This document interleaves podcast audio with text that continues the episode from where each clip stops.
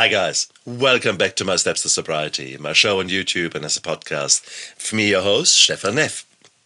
Today is another fantastic day.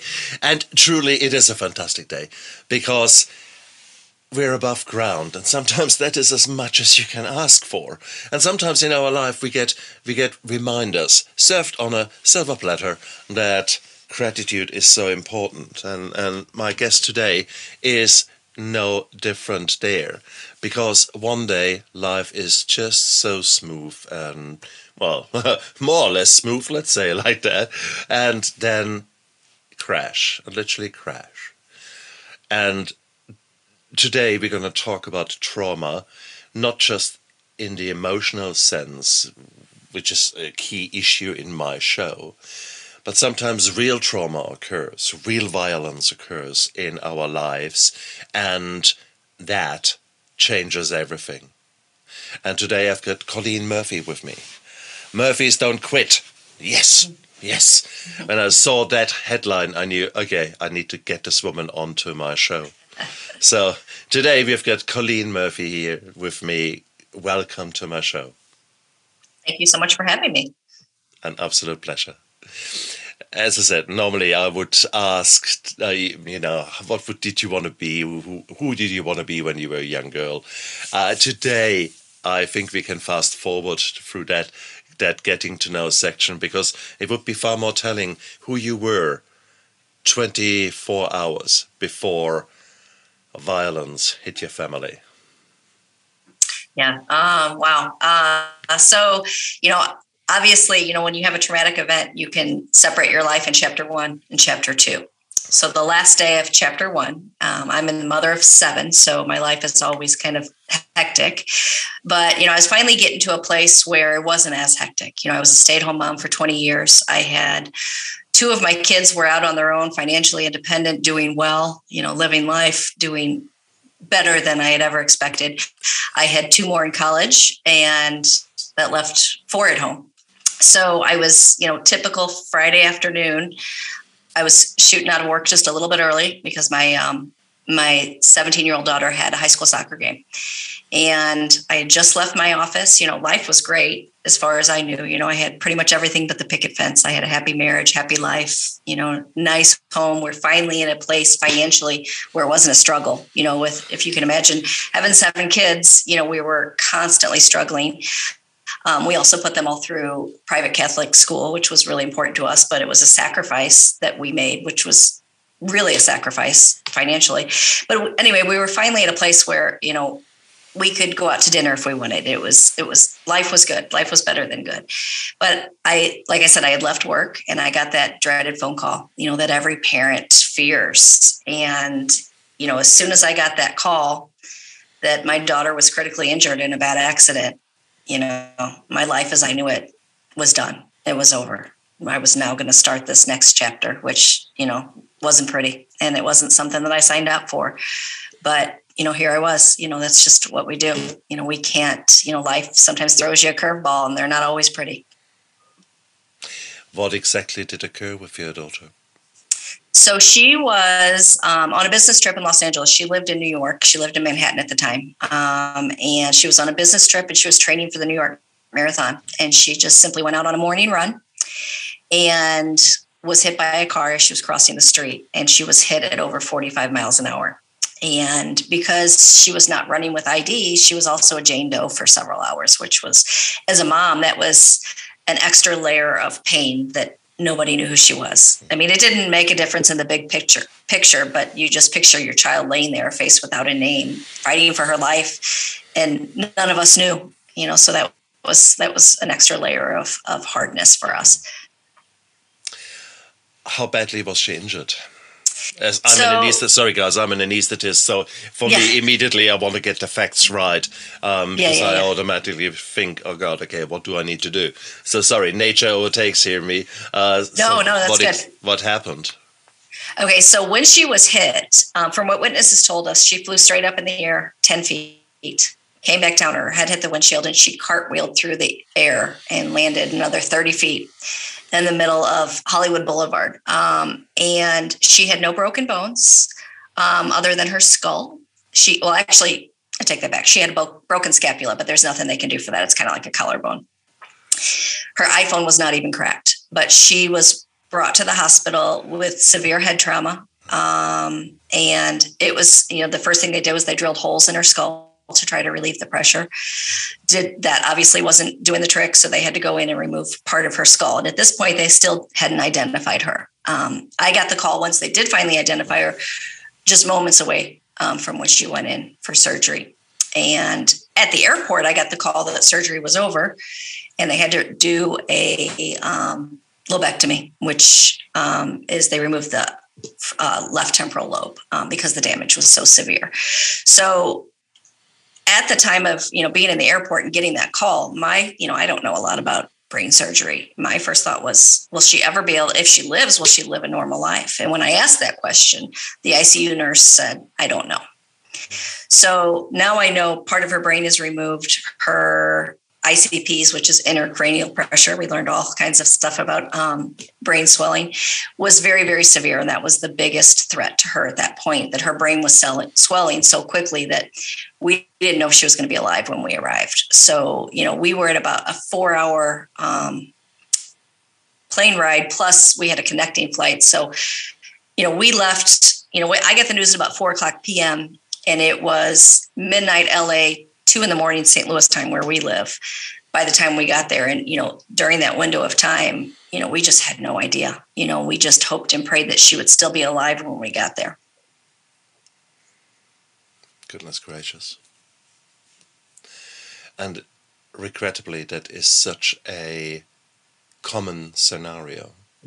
Um, the if you look at statistics and see how many people die in a road traffic accident, for each one of mm-hmm. these people, there are three people out there who have got a massive brain injury that inevitably changes their lives. Mm-hmm. And when I say massive, i.e., they survive, but you do not mm-hmm. know what damage there is. And uh, regrettably, there's often severe damage, and therefore these are these are the three that are called severe brain injuries. And then there are another ten where there's milder forms of head injuries out there.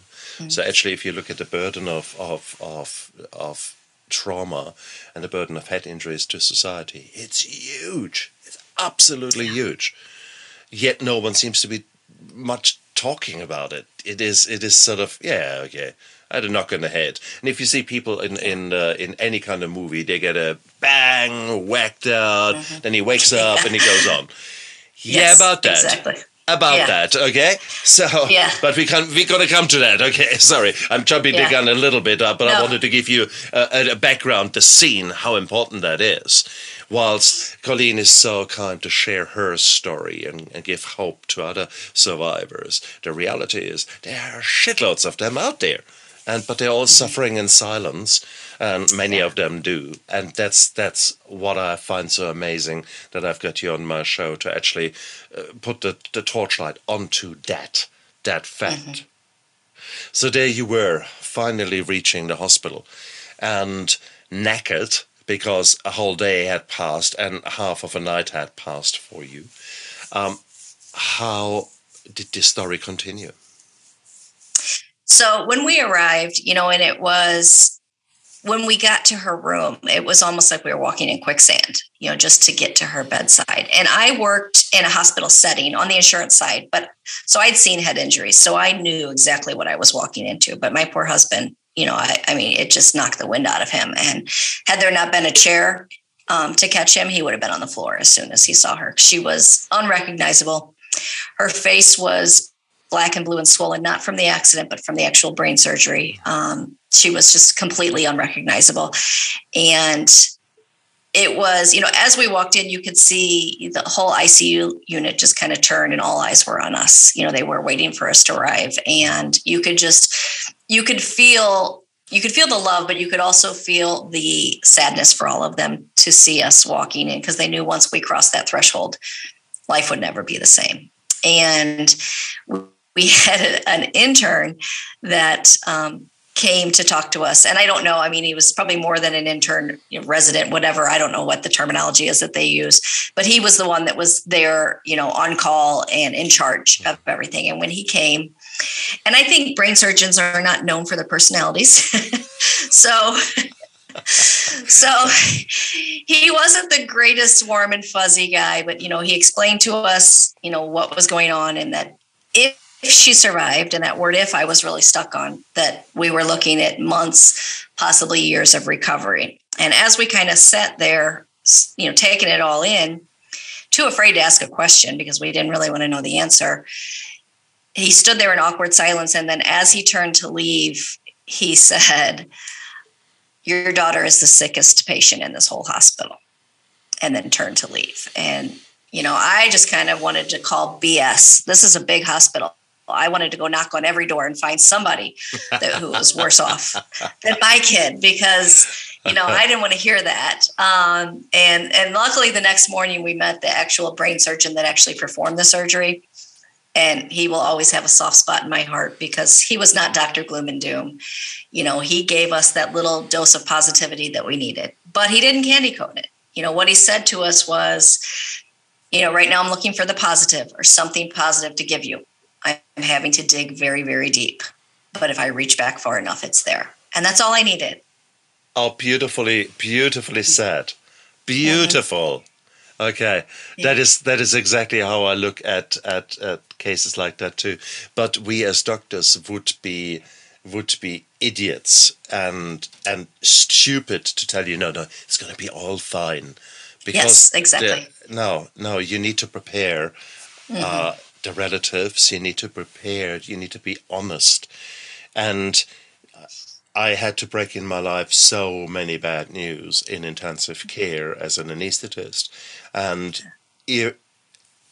without fail, people were grateful for the truth. There's no two ways around that. I was never hammering it in the sense of, unless it was absolutely clear, then that's yeah. a different story. But in such cases, uh, it is, yeah, give that a little bit of glimmer of hope, but put it into perspective. And what this colleague realized was that there is a thing called neuroplasticity. Neuroplasticity is an amazing thing of the brain where essentially the brain is not like when I started studying, I was told the brain is formed in utero as a baby and that's it. Bang. Thereafter, it's all hardwired, nothing can change. That's not true. Neuroplasticity is a beautiful, beautiful thing where the brain says, oh shit, that part is dead. Let's see if I can rewire something. And it's a bit like MacGyvering, um, the American series, where the guy made anything out of everything. Um, so that brain can do the same. So there's a, a tremendous amount of ability to actually restore function. Not create miracles, uh, mm. but to maybe work around obstacles, i.e., damage that is in the brain. So this beautiful neurosurgeon, he knew what he was saying, and that is we we see it now more and more with modern rehabilitation, what can be achieved. That's so beautiful. So here was the man who gave you that glimmer of hope, and yeah. you you no longer try to open every door to see if there's someone sicker there. Um, but it is it is it is very traumatic, isn't it? Mm-hmm. Because they yeah. it is yeah. it is. Sorry, what is what is hard? It is uh, if you if you guys can't imagine that, and I hope you guys have actually never been in that story, but if you were in Colleen's body walking in there, you would see someone you love that you virtually can't recognize. But that person is having a little tube through the mouth in the windpipe. There might be another tube through the nose or through the mouth going into the stomach. There will be tubes coming out of every hole and if there wasn't a hole we have made it so yeah. it is actually looking incredibly traumatic there are drips everywhere uh, machines are beeping and and it is uh, one of the scariest things you can imagine if you have never been in that scenario how the hell did you function? I mean, you yourself as a mum. I mean, you, Yeah. you walked into that and thought, what the hell? Yeah. Yeah. So my husband and I took on very different roles. And and it's it's funny that we took on the opposite roles that we normally take in. You know, he was the one that was fielding all the phone calls and responding to people on social media. I'm the one that was always on Facebook and always on social media. And I completely shut down. He was also dealing with our other kids at home. For me, I couldn't even I, I pretty much shut out my other children, which is terrible. But I think looking back, it was because I knew I couldn't answer hard questions. And if they asked me if she was going to survive, I don't think I could admit it to myself that that things were looking like she was not going to survive. So I just kind of avoided my children and um, and let my husband deal with with most of that and all the people at home because we have a big network from having such a large family and all the soccer teams and all the everything that you know people were doing things for us from home. And he was he was coordinating hotel rooms and points and all of that stuff. And i just stayed at her bedside and didn't move. And my husband alternatively couldn't stand to be in that room. He could not. And i noticed you know a couple days in when he did come in the room he would pull a chair over and turn it to face me you know dads are fixers and he couldn't fix this and could not even you know turn around and look at her. It was just too hard. You know he stayed out in the waiting room and fielded all the phone calls and did all the things that we needed to do but he just couldn't sit there and watch machines keeping our daughter alive. At the same token, I'm so pleased because as parents, we feel so powerless in such a situation. You know, there's nothing that you possibly could do will make a blind bit of difference, and that that helplessness, and often combined with hopelessness, is pure, pure torture. Yet here he was able to do something for his daughter and his family, yet uh, focus on fixing, and that is what we often do very, very well. One of the worst things what my wife can do to me is give me a whole day of her uh, suffering crap, daily grind, and then say, "Look, I, I don't want you to fix it. I just want you to listen." You just think, yes ah! yeah exactly Okay, so yes. at least if men was- could just learn the difference that that would be really good for all of us That's they true. always have all the answers oh, even you know that is how we are hardwired. So at least there was one way out for him to keep his sanity by actually taking on the role of the provider, the role of Yes. the, the man who is keeping it together in the background, and that is beautiful. That is what you need. So there is no right and wrong. It is just how No. do you deal with a challenge of such magnitude, and you both yes found ways. But whilst he was busy keeping himself busy, um, Mm-hmm. you were there uh, stewing in your own juices. Really, if I look, if if, Mm-hmm. Yeah. if I interpret it the way you are, Um, yeah how did that yeah go? and we made a pact early on to stay on the same page. You know it wasn't going to do anybody any good if we were at each other's throats. So that was something that we really stuck to and i'm so glad that we did early on because something like this can really tear a family apart. And i'd be lying if i would say that there weren't hard times but i think we had a solid foundation to start. But i think for people that don't you know it just crumbles. And you know honestly we had rough times but we we tried to stay on the same page. I knew we were at a crossroads when one day we were leaving the the hotel on the way to the hospital and he was chomping on an apple and i was ready to take that apple and throw it at him because i thought okay now we're back to normal. You know because now this is normal stuff for in a car. I'm like seriously do you not know how to eat an apple without making that much noise? But you know we really made sure that we tried to you know make sure that we were in a good place as well. And you know obviously there were a few times in there that slipped in but we we did a good job at keeping it together. And that's one of the things that I tell my my relatives, my patient, are told. Nowadays, I do private practice, so no longer the intensive care, trauma, major stuff. But it was always the same that that I taught the relatives that they need to learn to look after themselves. It's no good that they spend twenty four hours, forty eight hours 72 hours non-stop without sleep next to the bed of their loved ones who we look after because they're so sick.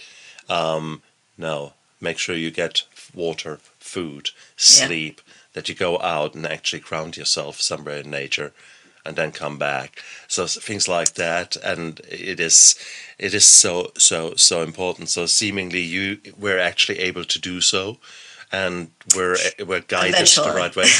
hey?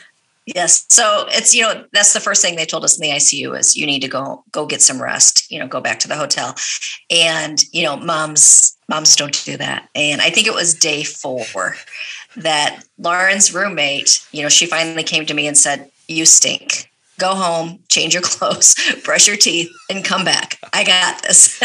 so I wore that outfit um, for four days, and it's funny because that shirt still hangs in my closet. And when I did my when I was finished with my book and I did my author photo, I wore that shirt in my author photo because it was like a full circle moment for me because that was the shirt that, you know, I could probably stand on its own after four days. But it was one of my work shirts because I didn't even change clothes. I was coming home from work. I was still in my work clothes when I got there. And um, so eventually I did. I think it was four days before I would go home. I would, you know, shower, sleep, come back, repeat. And, you know, but it did take a while before I would leave the hospital but you're still in a sprint whilst you're actually running a marathon, mm-hmm. an ultra endurance event. Uh, that is yeah. really what it is. Yeah. So, when was there the first sign of hope that your daughter gets better? Often enough, we keep a tube in and we keep the patient artificially asleep for 24, 48 hours and then stop the sedation to see who is at home and sure if anyone is actually at home. So, so how did that go? Okay, so she emerged from her coma at about two weeks, you know, which is what we wanted. You know, she'd finally opened her eyes, but it wasn't like the movies. And when her eyes were open, she looked worse. You know, it was just the blankness and it was tough. It was tough to look at her like that. And i remember so many times thinking god forgive me but just please close your eyes go back to sleep. I couldn't stand to see her like that because i thought is that our future? You know she was in a semi she couldn't move she couldn't move her limbs. And at some point you know they had her her arms tied to the bed. And at some point nursing staff came in and untied her because she wasn't capable of moving her arms. And it was just a really hard time for me. You would think you'd be happy that your loved one is no longer tied to the bed, but it was they knew that she she wasn't capable mm. of doing anything on her own. And they could only get her to respond to pain by pinching. They would pinch like the inside, the fatty part under her arm.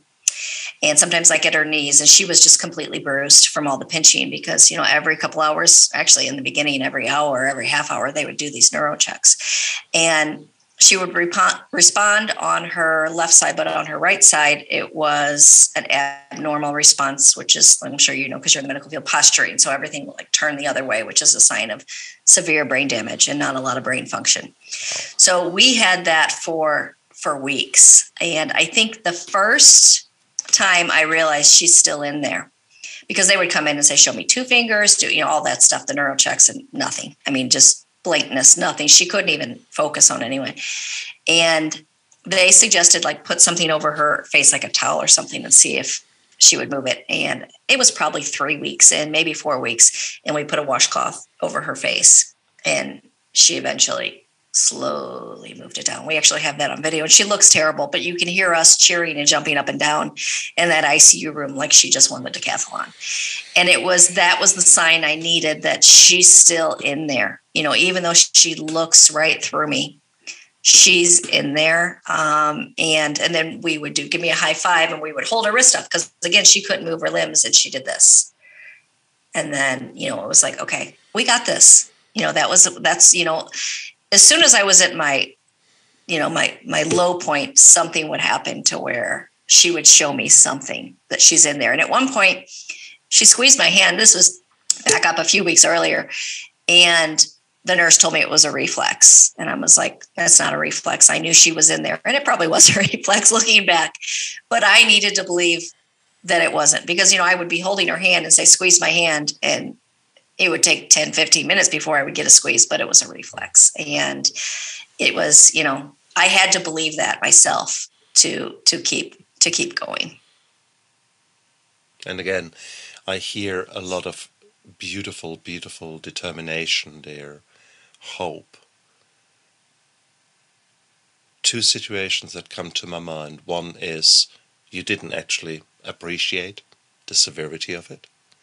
Mm-hmm. And it, just to, to turn it negative now, derogatory, you watch too much telly. Um, yeah. where yeah, people yeah. actually wake up. Because if I hear posturing for days and weeks without end, posturing typically means that a patient doesn't make it. So it mm-hmm. is, as a rule of thumb, once you see that, you just think, "Oh God."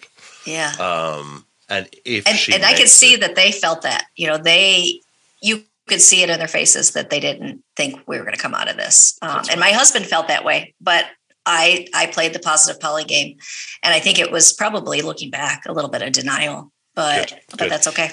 That, that's okay. That is one survival mechanism. Mm-hmm. There is nothing wrong with that. Okay. Mm-hmm. Let's be very clear. However, you respond to trauma, that is what you need to do at that moment in time. If it is anger, mm-hmm. resentment, uh, crying your eyes out, whatever it is, that is these are waves of emotions that wash over you and they will change as quick as a woman's mood changes. So it is you know it is what it is. Yes exactly so, no lisa put that knife down. Okay my wife is just no no sorry kidding kidding kidding kidding.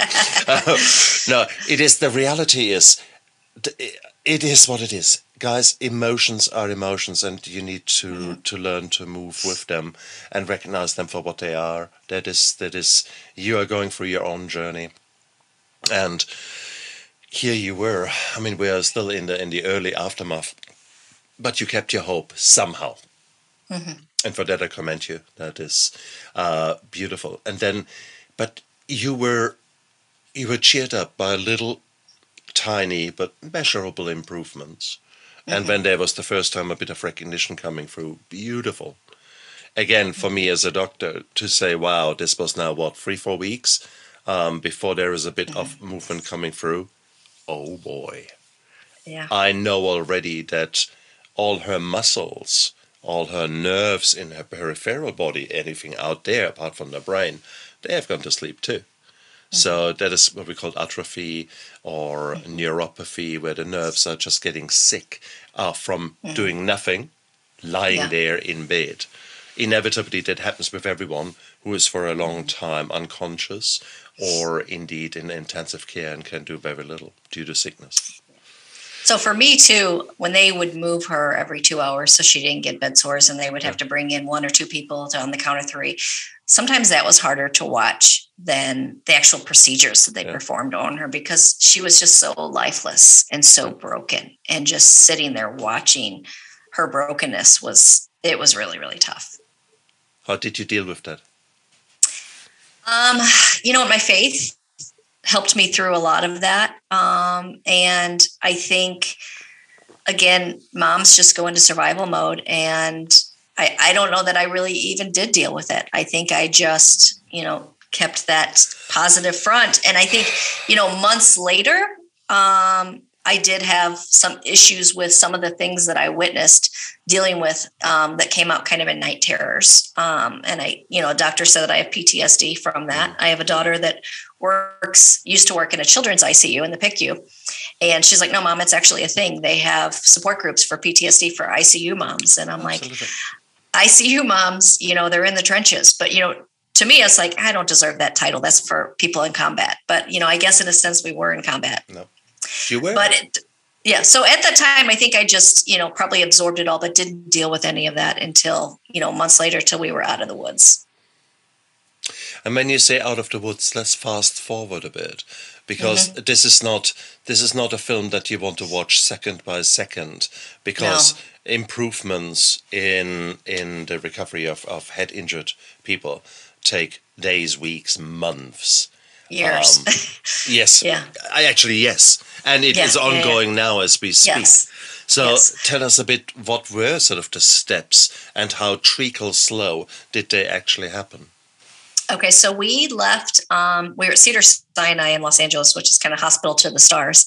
Um, but we left there. I think it was about six weeks later. We were in ICU for five weeks, and which is a long time in ICU, as you probably know. You know, they usually you either don't make it out or you get out of there fairly quickly. So once she was medically stable, she um, was taken to a rehab center in Chicago which is the other side of the country, um, for with a private medical jet, which was, you know, um, not exactly how I envisioned taking a private jet. I didn't think it was ever going to be on my bucket mm-hmm. list, but you know, mm-hmm. here I was. And when she arrived to the rehab center, she was in really, really rough shape. Couldn't hold up her head. You know, she still had her trach. She was breathing on her own, but still was getting like um, she was getting like room air and then eventually they used her trach just to suction out the fluid because as you know um, when you're not up moving around, you know, fluid tends to, you know, settle in your lungs, which she also dealt with pneumonia early on too, and fevers and all that. Again, we're giving you the condensed version. Um, and once she got to rehab, and again, this was one of the best rehab countries, uh, rehab centers in the country. So we were very, very lucky that she was accepted. And she started advancing rather quickly. Um, by quickly, I mean when they stood her up, she took a step, but she still had her head hanging down, and she, her her right arm was stuck in this position because the damage was so severe on the left. Um, and you know, she still was unaware of her surroundings. I don't know; she didn't know where she was. I don't think she knew who we were. I don't even think she knew who, knew who she was. I mean, she was basically existing, but because she was an athlete, her body was responding well to therapy. She may not have known what was going on around her, but when they stood her up, she couldn't stand up on her own, but she she knew how to take a step forward. So things advanced rather quickly um, as far as the physical aspect. Um, speech, she was still nonverbal. Um, speech was slow. OT was slow. They basically just put like an iPad in front of her and had her watch movies and sometimes they said she tracked, which I don't think she really tracked, but I think it's okay. I'll take it. They gave her a win on that. But it was months before she was more awake and still no expressions on her face. No, I mean, basically she just existed. Um, and it was it was really really tough once she started becoming verbal it was the automatics hi how are you good morning um, she could maybe count to like four or five and the doctors would say, you know, I'd be like, oh my gosh, this is fabulous. But the doctors would be like, yeah, but that's because it's an automatic. Your brain doesn't have to process. Those are just the automatic things. But you know, sometimes I'd be like, can you just give us a win, just just once or twice? So that whole rehab process, she was there. Um, so the accident was April, and by the time she was discharged to home from the rehab center was August twenty fourth. So she was in the hospital. I think it was like 100 and 27 days or 167 days. I can't remember, but I think it was 167 days. Um, and when she arrived home, she was walking very unsteady with a gait belt. Um, she was down to probably 90 pounds. She was still on a feeding tube. Um, she didn't she didn't respond well to the feeding tube and was constantly throwing up. Mm. Um, she had had another brain surgery while she was um, in the rehab center, so she had four brain surgeries total. Mm. Um, and she was kind of a shell of herself. So then came, okay, now what? You know, I'm in charge. I have to help piece her back together in the outpatient rehab. And, you know, we had so many escaping rehab because she hated it and was confused. And it was just tough. I mean, we tried to get her in front of the best specialists and just hope for the best. But she was a shell of herself for, oh gosh, years. Oh, well, I shouldn't say years. I should say probably at least a year and a half, and nonverbal for close to two years, other than those automatics. I mean, we couldn't have a conversation for probably three years. And she had severe aphasia, which you probably know what that is. And it's, you know, a language disorder that, you know, it's caused by damage to the brain. And in Lauren's case, that piece was removed. So we had to wait on neuroplasticity for her to be able to speak again fluently, which she still struggles, but it's so much better. You know, I used to get just want her to say something. Now I get mad at her for what she does say. So we're definitely at a crossroads, you know. So it's she's definitely improved enough to where and that F word knows how to fly. you know, so so she definitely uh, she can be a real pain in the rump, but we're still actually grateful for where we are. How many years down the line are you now? So we will be nine years in April. So we're at about eight and a half. Um, and, you know, still improving. It's slow. I mean, it is very, very slow. And it's hard for me to see as her primary caregiver. Um, but it's nice when we run into people that haven't seen her a long time and they can really see the change.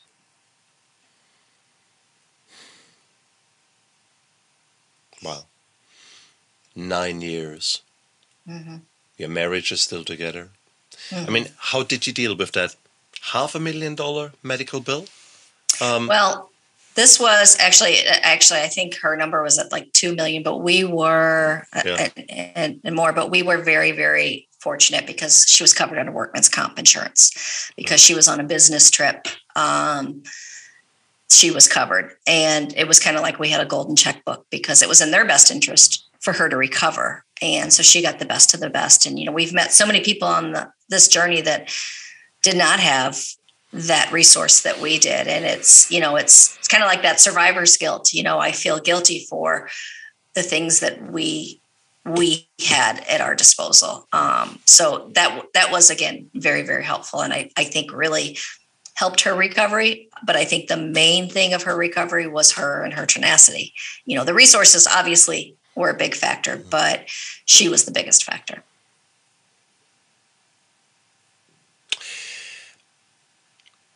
I would challenge that. I would actually say that you and your family were the biggest factor. A, a while ago, there was a beautiful article or beautiful uh, research where they tried to find out if you take children with cerebral palsy and so brain uh, damage from birth, and later, many years later, if you put them into a hyperbaric chamber, Mm-hmm. and give them high doses of oxygen, would they improve versus a control group where they just had standard physiotherapy and standard things and try to see is there a difference. To their surprise, there was no difference. But also to their surprise, both groups dramatically improved. Because the children weren't just not put in front of a telly, somewhere into a corner. Yeah, we deal with that but actually the parents took control mm-hmm. and were interactive, worked with the children. And these children, I mean, he, he, there is neuroplasticity, and then there is there is hopelessness, and and ultimately you wouldn't expect too much of improvement. Yet here mm-hmm. they were; these children did improve, um, and that was because of their parents suddenly g- gave a damn. So therefore, mm-hmm. extrapolating from that, I think you are the crucial factor yeah. in her well, recovery. Okay. And I think in the beginning, yeah, but at the point we're at now, I think it's it's passed on to her. And she was always such a tenacious fighter. And I tease, I, we have a sick sense of humor. And one of my other kids, who's not exactly the go-getter that Lauren is, I always say, if that was you, I would just throw a sheet over your head, which I really would not have. That's just me being my sick sense of humor. I totally would not have done that. But um, so you, you know, you have to know, you have to know your patient. And I know, you know, I, obviously I would have done that for each one of my kids, but um, humor was the other factor that got us through, you know, because you have to have a sense of humor and sometimes brain injury can be funny and sometimes aphasia can be funny. You know, there's you know, there's so many things that when she would say, we would just be crying, laughing. I mean, one time my husband was out shoveling the snow and she looked out the window and saw him and she said, That makes me so sad. And I'm like, What? And she went, Vietnam. I'm like, what? Oh. Like, where where did that come from? Oh. so I'm like shoveling snow in Vietnam, and you know that was way before your time. So it's like you know aphasia can be funny. You know, she just you don't know what word's going to come out, and you know, we just had to laugh. Did she get angry about it or could she laugh herself? Now she can laugh at herself. I think she didn't really understand at that point in her recovery right. um, what she was saying or even that it was wrong. Mm. Um, but you know now she can laugh at herself. Um, sometimes she gets frustrated, but she she does have a good sense of humor, which is mm. good. Because if you look at, at Alzheimer patients and patients who are not getting better but start to mm-hmm. deteriorate, it's so frustrating if they still got the insight um, mm-hmm. to actually see that what comes out is so bizarre or that, mm-hmm. that certain things that have defined them, they were really good in maths uh, and now suddenly they can't do one and one. Or have yeah. difficulties paying the money with the few coins that they have got drives them nuts and leave, leads to outbursts of anger. Were yeah. there outbursts as part of the brain injury? How was her mood developing over yeah. those eight years?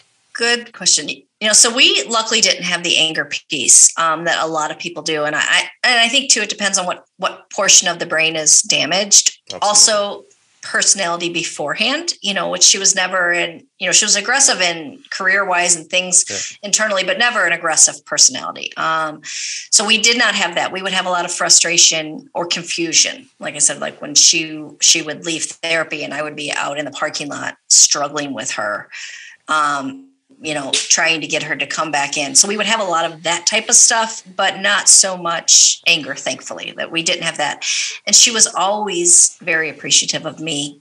And even still to this day, almost almost too appreciative. I'm like, I'm always like, I'm really not that great. You know, sometimes I'm crabby and sometimes I'm not the nicest to her. You know, there's she's hard sometimes, you know, and she can be very frustrating, but mm-hmm. I'm sure I'm hard and I'm sure I'm frustrated. So, you know, I'm not, you know, obviously I'm a good advocate for her, but I'm not always perfect, you know, and it, there's times where I'm just having a bad day and I'm crabby and it's not fair to her. And my mood affects her day, you know, that which is a lot of pressure because I know if I wake up feeling like I don't want to face this day, I know that she can't face the day. So that's a lot of pressure. And, you know, even now, sometimes, you know, although now she's getting better when I'm crabby, she'll just go to my husband and be like, oh, I can't stand mom. and I'm like, but that's good because that's normal and that's what I wanted. You know, I, I hmm. told one of my friends once early on, I'm like, I just want to, I want her to wake up and just call me a bitch again. And she's like, she'll call you a bitch again. And she has. So I'm like, again, here we are. Um, never did a word sound so sweet because it was like, okay, we we got a little normalcy here. And sometimes i deserve it. Wow. Girl you are you're good. And that is spoken with a clear head today with hindsight. I mm-hmm. bet a large sum of money that that was not always the time because bottom line is when you're tired down and out frustrated uh, because the rest of your life is going on as well. And there are mm-hmm. challenges ch- challenges from everyone around you at oh, yeah. times, and you think, "What the hell? What now? Yeah. Is that is that all you can throw at me?" And guess what? Yes. More comes, bam, bam, bam, bam. And oh yeah, yeah. That is, I mean, these are the moments that that you doubt and that you really mm-hmm. are getting angry. Certainly, I do, and I postulate that you do the same. Uh, there mm-hmm. are times when you are absolutely frustrated. How did you deal with that? Ah, you know, I don't, you know, I have a, a wonderful spouse, which is, you know, I think key. And I think the times where I was just at my lowest, he was the only one that really knew you know, I would keep a brave front because I had to keep it together. I had six other kids and I'm their example. And there were so many nights where I would, you know, and I, I talk about this in the book too, that I perfected the silent cry. I'm not a crier. And there were so many nights where I would just roll over and just the tears would just be flooding my pillow because my days were hard. They were really, really hard. But when I had hit my breaking point, my husband would step in and, you know, do, you know, take over and give me a break. And then I would feel guilty for needing a break. And it's it's just like a vicious cycle, that mom guilt. Um, so um, but I would just um, I, I would I guess the best way I had to deal with it was just that I had a confidant and and my spouse, and he truly is my best friend. And you know, I make fun of him a lot in the book. Um, he always says there's 100 pages about Lauren and 200 of me making fun of him. And, you know, one of my early readers said, I love the way Dave came across as just this great, big, lovable idiot. And I was like, that's perfect because that was, I did want it to come across as, as lovable, but sometimes he really can be an idiot, but that's what I love about him. Um, so that was I, you know he was really my rock through all of it. And you know i i don't think i could have done it without him. And he picked up the slack with the other kids because with the other kids i'm getting hit you know constantly with other things. You know i was getting hit with you know underage drinking. I had teenagers. Now mom's gone so there's no curfew. You know they can you know pull the wool over dad's eyes easily. You know, they can do whatever. So, you know, they were still in the grieving process, but they're also like, hey, I have no rules. And, you know, I'm always the disciplinarian. Dad's Mr. Fun Guy. So, you know, I also had to deal with making sure I could rein in the other kids, making sure their grades are still good, you know, making sure they still can do the things that they did when I was still there because Lauren and I traveled all around the country. You know, I I mapped out the amount of days that I was gone, again, mother's guilt. And in a three year period, I was out of state 404 days, which ironically is the error message you get when a page isn't found on the internet. 404. My son noticed that. So, um, so I mean, they, you know, it, it was tough. And it's, you know, I just, I just had to find, you know, you just got to pull yourself up by your bootstraps. As, as you know, I'm old school, so luckily that helped. Oh, okay, I want Dave on my show. I want. I'm serious now. I'm serious now. I know where you live. Okay, I want him on my show. Honestly, because there is there's always there are always three sides to a story. Yeah. His, hers, and the truth. Yeah. So I yeah. want to hear the other side there. Yeah. And sometimes the role of a man is to be there to support his wife, and a wise man knows when it is time to stand up, uh, mm-hmm. and uh, others when your role as a goofball suits mm-hmm. you actually really well under circumstances, and. Mm-hmm. I still try to find that that middle for me. Yeah. sometimes yeah. I can. Sometimes I'm, yeah. I'm I'm rolling with the punches that I never do yeah. anything right and etc. Yeah. And sometimes I'm ready to kill over it. If I mm-hmm. say if you if you say one more negative word to me mm-hmm. now that I didn't, you know, you go shopping, you go two hours out there, you have got a boot full of things. We don't need that. We don't need that. We don't. so it's those little things that you know. That, mm-hmm. so. I want so much to actually hear his side because there is you had one way of dealing with the frustration yet mm-hmm. there was mm-hmm. the same story playing out the oh, yeah. same the same facts given yet yeah. we all are different we all yeah. respond differently we all have a different background our upbringing is different so the way how we deal with trauma the things that get triggered in our deep deep brain where we are hardwired mm-hmm. when we were children for crying out loud. There will have been quite some some different different things there.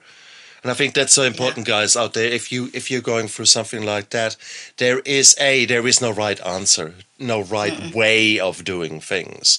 But there is there are principles the, the principles that that empathy and and the need to understand the behavior of the other person, if you can do that, that is such a powerful step for you. See why this person is angry and is shouting at you, and see the level of distress that maybe is playing out in real time in front of you. Don't listen to the words. The words are often designed to hurt and to give even more. I don't know. And the best thing you sometimes can do is literally give that person a big hug and mm-hmm. and yeah. just say, hey, it's it's gonna be all right. I mean, how many yeah. fights did you two have in that in that period? You know, it really, um, I mean, we were apart so much. We really didn't have fights, but we got on each other's nerves a lot, I think. Um, so it, it honestly was, um, we're not, you know, I mean, obviously we have healthy fights. We're not, you know, we're not like this, but we're also not, you know, perfect. Mm-hmm. Um, but it was it was just it was a challenge. It was you know I would get annoyed with you know the things he did because he didn't do it my way. You know, and I had to give up control. Like he did school supply shopping, and you know I was in Florida at an aphasia center with Lauren, and he called me and said, "I think the kids might have um, taken advantage of me." And he told me what he spent on school supply shopping. I'm like, what the hell did you buy? And I'm like, he's like, well, Maggie's pencil case alone was like $17. And I'm like, what? And he's like, well, she didn't like any of the ones she had. So her sisters told her to go find a makeup bag with a zipper and use that instead of a pencil case. And I'm like, I'm like, so, I mean, they just totally, I mean, they got the fanciest of everything. I mean, they had the best school supplies of anybody in the school, I think, that year. Uh, so, I mean, those were the kind of things that, you know, which again, we laugh at, but I'm just like, you know there were some you know there were some aspects of having dad be your primary caregiver that you know was win-win for everybody. You know their grocery shopping was way different than when i did it. They're like dad dad's just a better grocery shopper than you. I mean they had snack cakes galore you know so um so it's just we definitely you know i just had to give up the reins which is really hard for me because again you know our roles were more traditional. You know i stayed home and i did everything with the kids and he would work a gazillion jobs to try to pay for things and to pay for their education. And i would say things through the years like hmm. you know i can get a second job. He's like god no don't leave me at home with these kids. Like, so then so we just had our roles and you know it was hard for me to give that up because my whole role was now lauren and which was tough Colleen, you're an amazing woman. There's no two ways around that. And your journey is so is so empowering to others because it, uh, the way you describe it with humor in your book, the way you describe it with in in real words, in in such beautiful words, is just just gorgeous. Come on, show us your book. Show us. there it is. Murphys don't quit. Indeed. Um, yeah. So um, yeah, I'm super proud of it, and it's kind of the book that I wish I had in the beginning because when I looked for brain injury books, everything was written like a medical journal, mm. or it was somebody with a really bad concussion. You know, brain injury scale is huge. You know, and it wasn't until one time I was on a plane and I was reading, um, I think, a Chicken Soup for the Soul books. I don't know if you guys have those mm. there, but it was a brain injury edition. And every story I read, I got more and more frustrated because the the stories were either written by the person themselves, and here I was like five years out, and Lauren couldn't read or write, or it was pretty mild. And then it finally hit me that the reason there weren't stories in that book about Lauren, people like Lauren, was because they don't survive. And I needed to change the way I looked at that. You know, and everything is about perspective. Mm-hmm. Um, you have to just change your way of thinking. And, you know, so I had to be grateful that she survived this instead of wishing that her recovery had been better. And and we're still not done. You know, we're going to still keep going, obviously. Um, but it's been a miraculous recovery thus far, and we're not finished yet. Hmm. Colleen Murphy, out there on a mission to tell the truth and tell it as it is, with yeah. hope, with tears, with it mm-hmm. being a very long endurance event that you can't speed up yeah. however much you try. You can mm-hmm. do, you can see so many things changing, but this is a very, very, very long time in the coming, in the mm-hmm. making. So I'm actually very grateful that that you have decided to speak up about these kind of things because that is that is not necessarily something that a lot of people understand, especially due to the nature of those films and, and television series that we watch. Um, there's a lot of mm-hmm. bullshit in there. So, therefore, thank you very much mm-hmm. for showing the reality of brain injury survivors and of the loved ones who are often the unsung heroes, the unsung oh, sufferers. Yeah. Where yes, oh yes, of course, not ma. Start start a little bit, a little one more figure before we close up. I mean, for major trauma, for major road uh, motor vehicle accidents, we know that the chance of PTSD in the people uh, involved in the accident is about one in three, ballpark figure. So PTSD, this uh, uh, you've got well more than three months or six months, depending on definition, uh, symptoms that are just horrendous. Um, the same PTSD and the same suffering is there for the loved ones, not necessarily by definition. Um, because by mm. definition you would have had to undergo a an incident that potentially is life threatening to yourself or you perceive as such well by definition that's not not really the, the case for to someone watches someone else but equally that is you know it, let's let's cast the, mm-hmm. the web a little bit or the net a bit wider guys, the suffering is there, and you're giving that suffering a voice. And for that, I commend you. For that, I'm grateful to you because we need to have more out there, a better understanding, and then maybe there will be, maybe we can turn this this world a little bit more positive by being more empathic and more sympathetic to to the reactions of people who are often at the wits' end and at the at, at the height of their frustration. So I think that is uh, that is a really beautiful thing that you're doing there. Please keep going, and it would be lovely to have you maybe in a year or two years back, and to see actually where this journey has led you, because we are all on a journey. So here oh, you yeah. are. So this journey is, is only now a snapshot we have taken today here yeah. in December 21. Um, who knows what will happen? And who knows, your daughter might be out there being a far more active contributor to this show. Mm-hmm. Um, yeah, being, for sure. Look, Colleen Murphy, uh, it was an absolute honor to have had you on my show. I'm so grateful that you made time for me. I truly am. Well, thank you so much for having me. It was fun. Absolutely. And you guys out there, don't give up hope. Uh, there is hope. There is, their life will change regardless what the trauma is that has affected you. Uh, don't give up hope. Stay strong. Take one tiny little step every day to get you into the, right, the right direction. And with that, you can do it. And regardless where you're starting, as long as you make progress, you will be amazed what will happen over a period of time because this compound interest is starting to take to to take you know, grasp, and you are getting better in whatever it is. So, thank you so much, Colleen, and you guys out there, look after yourself. Bye. Bye bye.